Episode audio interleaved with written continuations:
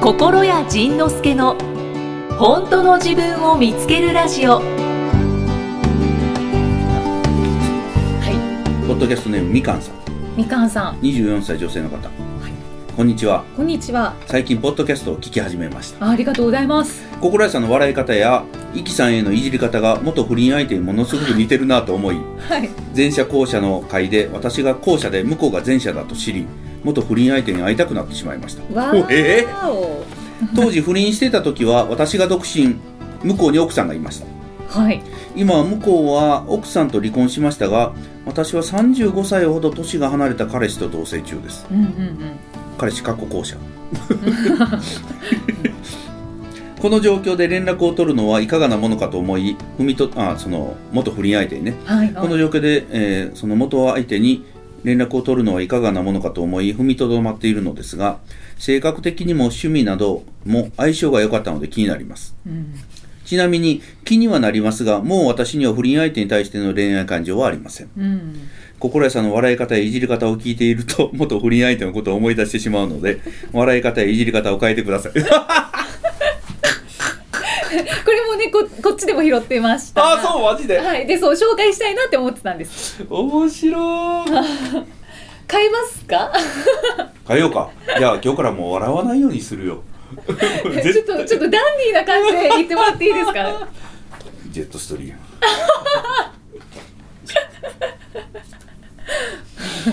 お大沢さんのような面白い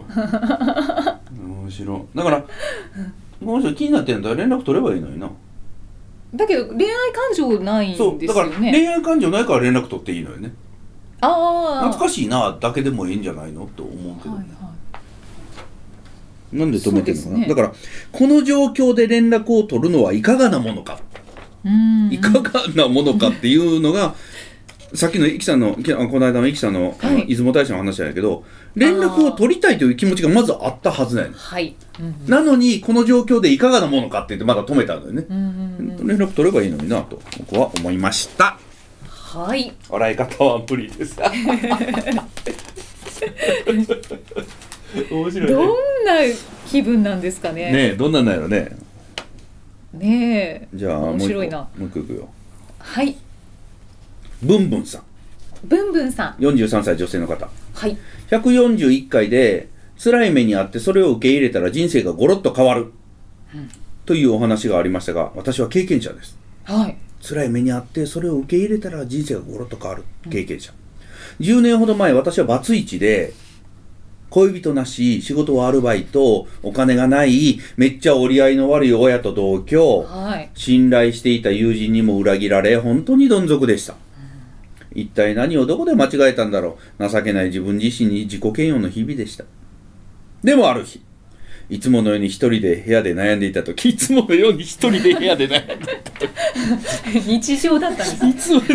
習慣やったねこれねいつものように一人で部屋で悩んでいた時この動かしがたい現状を生きるしかないんだこの動かしがたい現状を生きるしかないんだ、うんと分かる瞬間が来ましたはい。だってそうやもんねうん確かに、うん。すると目に見える景色かっこただの自分の部屋その目に見える景色が美しく澄み渡りはい。まるで違う次元に移ったかのように輝いて見えましたうん心の奥底からゾクゾクするような喜びが湧き上がりましたとても不思議な感覚でしたそれからすぐ今の夫からデートに誘われトントン拍子で交際結婚子供もすぐにできましたあの不思議な瞬間から1年も経たないうちに新しい家族と新しいスタートを切りました今とても幸せですまあ。すげくないこの動かしがたい現状を生きるしかないんだこの動かしがたい現状この山は動かないあの人も変わらない私も変われないさあこのままで生きるしかないんだというこの手持ちのカードで私は生きていくしかないんだという、か覚悟を。うん、覚悟はね、まあでもこれが一つの悟りやわね、うんうんあ変わらないんだみたいな人生は苦しいんだあ人生は楽しいんだ何でもいいけれどあこれは変わらないんだというですね。だからおお釈迦さんがまあまあ僕も会った ことないんですけどまだ、お釈迦さんがその人生は苦しみなんだという言葉をちょっとどんな仏教用語か忘れたけどなんか人生は苦しみなんだという話を聞いた時にえー、人生苦しみなんかって一瞬思ったんですけど、人生は苦しみなんだということは苦しいのがあるのが当たり前なんだっていうことだと思ったんだよね、だからだから苦しいのあるのが当たり前で人生なんだから苦しいのをこのこの苦しいのを取り除こうとすること自体が何の意味もないことで動かない山を動かそうとするから自分が苦しい手も痛い足も痛い絶望感も感じるっていうことなのかなと思ったあなんかはいありがとうございます。すがすがしくはい、すがすがしくなりました、私も。えー、さゆりさんはい、さゆりサさリーん。さん年齢51クエスチョンマーク 51? 兄さん、イキさん、こんにちは。1月25日配信分のボヘミアン・ラプソディについてのことですが、はい、イキさんが私の知り合いで15回見た方がいますと言ったのと、ジンさんがビートレで16回見た人がいるって言ってたの、多分両方私のことです。ああ、さはいはいはい、さゆりさんだ。うん。ああ、そうそうそう、そうです、そうね、です。多分そうやね。はい、 で、えー、いろいろあって、いろいろあって、すごい割愛してます。あれから映画が続いているので、私の回数も24回まで増えました。えー、飽きないんですね。ね、AZ さん何回まで見たん結局もう数えてないよなでも見てます最近も最近また見てんのどんなちょっとちょっとちょっとあの業務連絡です。ここに一回も見てない人がいます。嘘やん嘘やろマジで D が見てません。嘘やもうね3回見てニューヨーク行く時行きと帰り1回ずつ見たああ、では本五当回ですか。五回。もうええわラストはでもずっと見てたくなりますね。ね理由はそうあの飛行機なんかで見たから巻き戻せんのよだからラストシーン何回も見た私も同じことしました JAL ですよねうんあそうそうそうそうそうねあそうかそうやね贅沢。あれ贅沢贅だ沢。から気になってる場面がその見れるの、であのねあの場面でピアノのそのフレディの向かい側からピアノ取ってて、ピアノフレディが向かいあってそこからあのギターのそのブライアン・メイのシーンに行くときに、うんピアノの下をカメラがくぐってぶわっと向こう行くのよ 知ってるどうわかんない嘘やろもうやめてよもうよく見てますねもうその目穴 か穴開いてるだけかいや多分違う視点を注目してるんです よ。ありましたっけど、私一回しか見てないのでまだ。あのねそのまあまあカメラアングルはがあいって、気をつけて、うん、ピアノのピアノの向こうピアノの先端からフレディを映すとフレディの顔が見える、はい弾いてる顔がね、うんでそこでこうフレディが弾いてる中でフレーズが変わるときにそのピアノのフレディの足元くぐってフレディの足をくぐってぐわーっとそのブライアンギターのブライアン・メインの方にカメラがぐわーっと行く瞬間があるのよ、あはいどうやって行ったのって思うねあれああそうですよね。ああのあれじゃないですかミニドローンミニド ローン。あれしかないですよ。しかないよねあれはねあのシーン何回見ても分からへんねびっくりするねでもそのシーンにさえ気づいてない金閣 金閣寺のお札は何回目で気づいてたそれ教えていただいて教えてから2回目ぐらいで見てくるそうですそうですあのこう校舎は全体像を見るのかもしれないですよ。うんまあいいよ で、えー反撃私がまだ見るのが一桁台の時に映画館で隣になった方が50回目と言ってましたので、上には上には上がいらっしゃいませすごいな。この時点でやってるんですかね。まだやってるんやろ4月。でも4月あんだけ売れてる映画を止める理由もまだ逆に止止めるのもおかしいよねうん他のへ下手な映画より多分売れてるよねうん。アカデミー賞を受賞しましたね。ねああれ受賞したんや結局あのララミマレック、あほんまラミマレックでしたよね。あそう結果聞いてなかったあそうなのねそうそうそうはいあの兄の方がなんか評判が高かったあ多分のあでしたっけっ。て聞いててもうなんか圧倒的にもうクイーンのそのうん残ってるメンバー、まあ二人うんがあの演奏を最初にしてくれて、ええそうなんです。ー、マジではい。賞を取ったのはそのフレディマーキュリー役のラミマレック。主演男優賞主演男優賞そうそう、はい、映画あほんまちょちょっとその URL またあのメー リングリストに載せといてへえそうああそうでちょすっとまた見とこうあはあい途中忘れてた、ぜひぜひオッケーえー、めっちゃめっちゃめっちゃ族さんからわお43歳女性、はいえー開始時から毎週楽しく聞いておりますありがとうございまあすりがとうございます特にジンさんのネガティブな意見や反応への対応の仕方がすごく勉強になります 切れてるだけやのに、 えー我慢しない時には流すスルーするといった自分らしさに抗わないお人柄にノックアウトされていますへえさて145回「めっちゃ族はちょっとうざい」の回で秘書さんが言っていた人見知りについてのエピソードうんうん私の周りにも人見知りと言いながら知らない人に声をかけたりができる人がいるのですごくリンクしました、おそらく大人数の前だと人見知りで対面だと結構打ち解けるという特徴が本族にはあるのではないかと思いますえあ全然ん逆大の気がしますけどあそうでもないですか大人数だとめっちゃ族が主導権を握りますしはい場の雰囲気もアゲアゲな感じになりますはいめっちゃ族がネガティブなネタを話しても結局は暗い雰囲気を作るのもめっち ゃ族、うん要は場の雰囲気をコントロールされるのを嫌うのが不運族なのかなうんそうかもしれうんない。大人数の前でこんな「はい」ってやらないですと。せやようねんそっか絶そうで対しないすねそうでちなみに私はめっちゃ族ですがどちらのでも大丈夫ですこの回にジンさんがおっしゃってた不運族には不運な対応にスイッチするということを自然にしているからかなと思います不運族には不運って言うとけ ばいいと雑。でも風俗の秘書さんがグフってなりましたいいねもう でも不運族がめっちゃ族のテンションに変えることってなかなか難しいのかなと思ったりしますうんうん要は自分が居心地のいい場所でいれば OK それ以外の場所では人見知りと感じるのではないでしょうか、うんまあこれ一つの説と説としてありだね面白いね、うんうんうん面白いですねでも向こうも向こうめっちゃ族やけどみんなの前で手挙げて質問とか絶対要せんもんねああんなんできる人すいごいなと思うねああすごいなと思うそうですねうんん確次かに51歳女性はいカオルンさんカオルンさんカオルーンあ顔カメルーン香港え何カ メごめんなさい、カオルーン。はじめまして、ジンさんのブログや本をいつも読ませていただいており、生きていく上で参考にさせていただいております。シングルで子育て、かっこ一番下の子は10歳で ADHD、アスペルガー傾向があり、児童相談所と病院通院中。うん、 2番目の子は、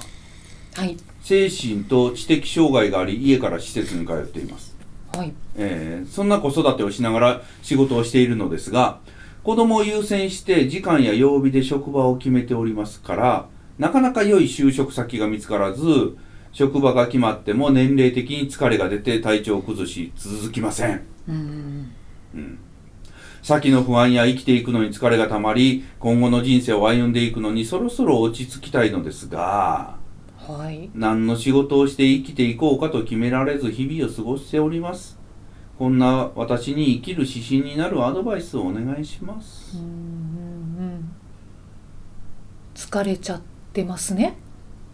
はいはい、まあねだからその子供さんたちのことを僕は見てないので何とも言えないんですがうん、一つもしアドバイスをすることができることがあるとすればはい、まず一番下の子供のことはほっとこうということだわね、うん、一番下の子 ADHD アスペルガー傾向があり児童相談所と病院通院中、ち、下の子が、うん、下の子が、はい、この子をほっといてあげてってうん、思う,、んまあまあまあいやわからないのよあなたにはって言われるかもしれないんだけれどこのこの疲れ方の一番は自分で問題にしなくてもいい程度のものを問題にしていることが一番疲れるあれかなと思うう。ん、うん、で、まあ、このね、えー精神と知的障害があるある家から通っている2番目の子のことはまあまあそれなりにしてしないと仕方ないのかもしれないけれどもうん、はい、 2人の世話その手がかかると感じてるこの2人の世話を考えた上での仕事って結構きついのは当たり前よね、うん、そうですね。はい、だからせめて下の子のことをちょっとちょっともうあの問題あると思うのをもうやめうん、うん、うん、てって思う問題があるんですうん分かった問題があるの分かったからやめようって思うんうかうんなうんうんだからこの人は問題解決ばっかりして今生きてんのよそんなんでもうしんどいよねずーっとなんかあの終わりのない草むしりしてるみたいなそうとらわれ続けてこの山の草私が全部むしらなあかんねんみたいなそんなそんな疲弊するやん3日ぐらいで疲弊する わ本当です初日で疲弊するなこれ本当ですねだからもうこの草生えてても大丈夫だっていうとこの僕はこの気持ちの切り替えしかないと思うんだけどな、うーんあとは、で、それを切り替えて、切り替えて、もうちょっと自分が好きなことする時間を持たないと、うん自分も持たないよね、これね。で、好きなことする時間を持って、素敵な彼氏を見つけて、はい自分が働かなくなるところまで、51歳までいけるやん。うん自分が働かなくなる。このね、この人ね、自分でこの辛い方へ辛い方へ進んでんのよ。変態なのよ、簡単に言うと。だからもっとね、ちょっともっともっとお花畑に行ってええと思うねんだけどな。いけないのよって言われたら、そうか、じゃあ、その、その辛いところにずっとおろうと思う。じゃあな何かは諦めるうん。なんかまずはそうそう下の子のお世話は諦めうてん、まあ、A- ADHD うん。アスペルガー傾なん向。うん。傾 向うん。もうね、今はもうこの問題ばっかりやね、もう。えーたくうさちんの子2歳なんですけど、ADHD ちょっと待ってよと1歳でそんなしっかりした子おったら逆に怖いわい一歳かあの夢を叶えるとかそのそういうなんか大事業を大事業とかなんか大きなことをなす人っていうのは大体変態よね。、個性が強いうん。んですよねきっとねでもやっぱりねあの日本の風潮として普通の普通という枠の中に入れようとしたくなるからね。うん。それでそれがで普通じゃない人を普通の枠に入れようとするからしんどいよね。うんでその ADH 傾向傾向ってなんだって思うよね。うん傾向っていうのは病院に行ってそういうふうに言われるんですだから、うん、だから、えっと、まあ、病院も薬つか作ってはるところも会社なので、うん売り上げを上げないといけませんわね。はいはい売り上げを上げないと働いておられる方の給料ずっと上がりませんから。そうです ねじゃあ、薬屋さんと病院さんの売り上げを上げるためには、病気がいりますわな。はいはい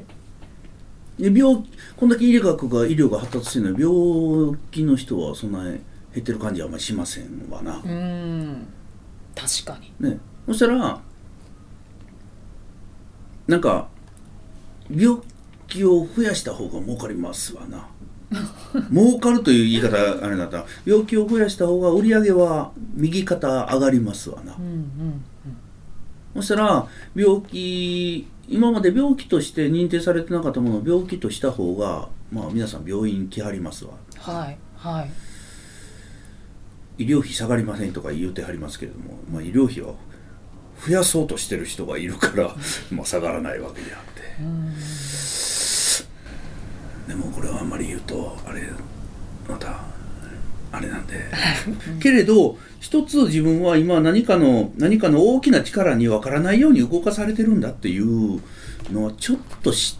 っといた方がいいのになぁと思うそういうそういう大きな大きなその集団のその売り上げを上げていかなければいけないっていう集団の大きな意識に飲み込まれてるんだろうなという気はしますあアイシンクですはい僕が思ってるだけなのではいそれが正解ではございませんはいそれが正義ではございませんので、はいすいませんそこはよろしくお願いします私は勝手にそんなことを思ってただけのことでございます、はい不詳あ私のめが、はいじゃあわた私も じゃあじゃあというかはい私も愛シンクで述べさせていただきました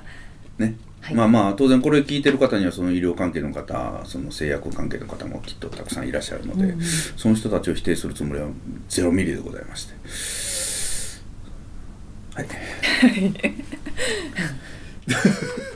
ではではでは でははいでは続いてのえーペットロスさんペットロスさんはい、はい、 23歳女性の方はいじいさん、いきさん、ひとさん、こんばんは。こんにちは。こんにちはこんにちはって言われてる。 小さく言う小さく言う ささやいた。さすが風俗はじめまして愛犬をなくし絶賛ペットロス中です うん。あのポ人ッドキャスト犬あの人メー犬ル飼がってるからねああ。えーポッドキャストの出会い、仁さんに出会い、仁さんのおかげで心が救われたことがたくさんありました。ありがとうございます。1月8日の生ライブ、テンションぶち上がりま した。とても泣きました。本当に、本当にありがとうございました。一人で参加する勇気がなく、でも、行きたいと思って父親と一緒にライブに行きました。お父さん連れてきたんやって、23歳の人が。はいあ、23歳のお父さんの人って、僕と同い年ぐらいちゃうもしかしたら。じゃないですか。ねそうですうね。ん、行きました父から、洗脳されすぎてるよ」とドン引きされた23歳 もうすぐ24歳でありますはい。 3年前鬱っぽかった当時の私はポッドキャストに出会えたことで気持ちが少し明るくなったこと自然と泣ける歌に出会えたこと伊豆高原の安らぎの里僕は断食で開眼したところやうんね、うんうん。伊豆高原の安らぎの里にも行って初めて自分にご褒美をあげてそこからダイエットを自分のペースで始められ今も続けていることができたことおーこれからの人生を送る中で迷ったり辛くなったりか泣きたくなった時に人生のポッドキャストを聞いて心を穏やかにすることができるという場所ができたこととても感謝していますありがとうありがとうございます。ねポッドキャストの質問コーナーに質問したくてもやり方が分からなかったのですが辛い困難にぶち当たったらこのサイトページに飛べていましたあら不思議私には助産師になる夢があり3年間に及ぶ受験失格者を乗り越えはい。今年やっと進学できます私がなら悩んでいるのはここからで今の職場を辞められるかどうかうんうんうん。ということですはい。辞められるよな、何か弊害があるんですかね。そうだねに推薦入試で入学を勝ち取り今の職場に戻らなければならないのかどうかということですなんか助産師さんって看護婦さん何年やってなきゃ受験資格がないとかってあだからこの受験失格者っていうことな多の分かそなうなんだで何年かそこの病院で多分看護婦さんをやってそこの推薦で学校に行けることになったからうんうんうん卒業した後戻んなきゃいけないのかどうかっていうことなのかなってちょっとあなるほどすごいうんうん。ということで助す産師さんになりたいと思ったからへえそうなんですね。そうかだからそこの推薦だからそこに戻らなあかんねんねじゃないかっていうことを気にしてんのかもしそうれないだねえっうとん推薦入試でも義務ではありませんうん推薦されたからといってそこに戻らなければいけないという義務はありませんということだった今はないね。私はああやめたいでもやめる勇気がないっていうことに悩んでいますやめられない理由は推1推薦入試だから世間体的にやめられない世間ってはいはい。なうんうんポッドキャストを聞いているいるいれば半分そんなの関係ないやめたければやめられるって思いつつやめることに踏ん切りをつけられないうん次はい。好きに使いたいように貯めていた貯金を使い果たしてしまったので寮に住み続けるために休職して2年後に職場復帰の道もあるということうんうんうん。病院の寮にいられるんじゃないですか給食扱いにすることなるほ どなるほどこれはすごい今横からのこのアドバイスやねそうで お全く分からなかったけどね、うんす。本当分析がありがたい。すごいほんまやねうん3親に自分の職場を辞めないでほしいと言われたこと自分の職場。あ今の職場を辞めないでほしい、あ今の職場うんその次はい。自分の居場所がないと感じる理由はわからないけどなんとなく次好きな先輩は一人だけで熱心に教えてくれるがみんながみんなその先輩のようではないためマンパワーが足りあないため次マンパワーが足りないのでちゃんと指導が受けられるのか職場復帰して放置されてお産を取ったり自分のレベルが低くなりそうで不安うんうんうんうん。で最後なんだかふと思った時に職場で違和感を感じること以上ですうんうん、仁さんならやめればいいじゃんって言うだろうなって想像しながら質問していますもう言ったけど 今のところ進学中は給食扱いになるのであなるほど今のところ進学中は給食扱いになるので、1年間の学生生活の中で結論を出そうと思っています。はい。それでいいんちゃうかな。なんか職場で感じる変な違和感は自分が作り出しているんでしょうかわからない。愛犬がなくなってから、 あ、そうか、愛犬なくなったな。愛犬がなくなってから、涙腺がとっても緩んでいて、心のバランスがズタズタで、また鬱っぽくなりそうです。どうしたらいいんだふと思った時に感じる、ああ、やめたいを優先するべきか。うん、ああ、やめたいを優先するというより、このやめたいの中の気持ちをゆよーく探った方がいいやろね。前に霊能者とかいう人に占いをしてもらって、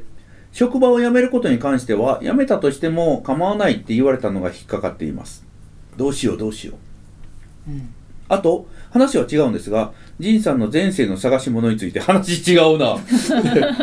私も自分が探し求めて、この世に生まれてきたものを知りたいと思いました。そのスピリチュアルな人に私も会ってみたいです。うん、これはね、必ず言われるよね。あ、みんな会ってみたいやろね。うん。秘密です。でしょうね。 はい。その人、そんな、こんなのみんな答えてたら死んでしまうから。ということで、うん、あの、なんか、別に、まあ、結論出さんでいいよね。なんか、結論は、先送りにしましょう。おお。国会で言うとえらいこと言わないんだな結論は先送りが一番ですおお。 おーおーおー言うとるよ一年間ありますもんね。うんそうだうよん。じゃあ。で、そんなに。こう理由というか。分析してらっしゃるので。うん、なんか。ね、もっとう。ん、まあまあまあ分析した理由ね別にね全部ねどうでもいいのよ条件をつけたかったってことですか。そうそうそうあれねどうでもいいの強がったってこんな僕にも泣きたい時もあるんだよ出口が見えない答えも見えない悲しいこともあるんだよぽっかり開いた心の中を覗かれないように笑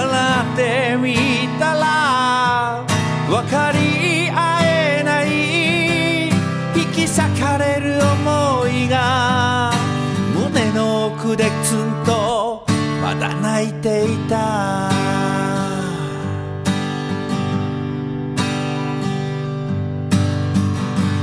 強がったってこんな僕にも泣きたい時もあるんだよ幸せそうなこんな僕にも悲しいこともあるんだよ一人ぼっちで声さえ出せずに一人になって笑顔も消えてつながり合えない冷た気持ちが胸の奥でギュッとまだ怒ってた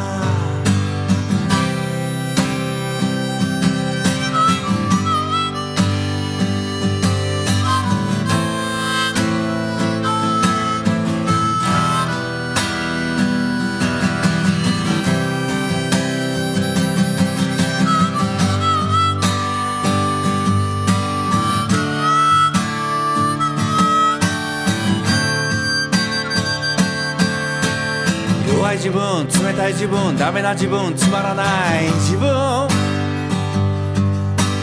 強いふり優しいふりできるふり作り笑い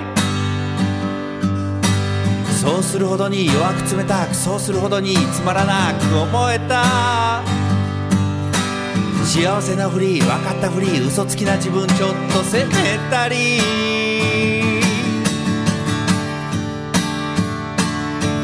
それじゃあダメだと隠してるよりそれも自分と開き直ってこんな自分も自分めてみたらちょっと笑えたそこがいいんだとみんな笑ってくれた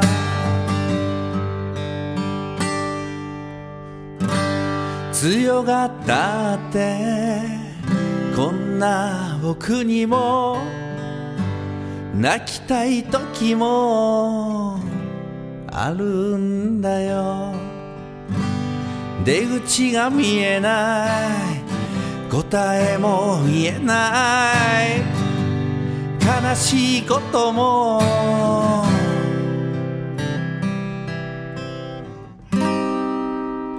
あるんだよ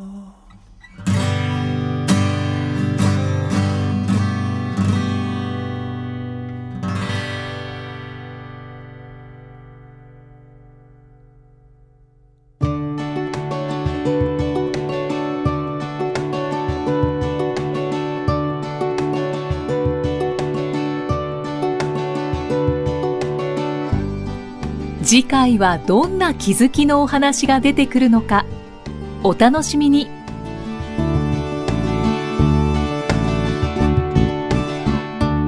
この番組は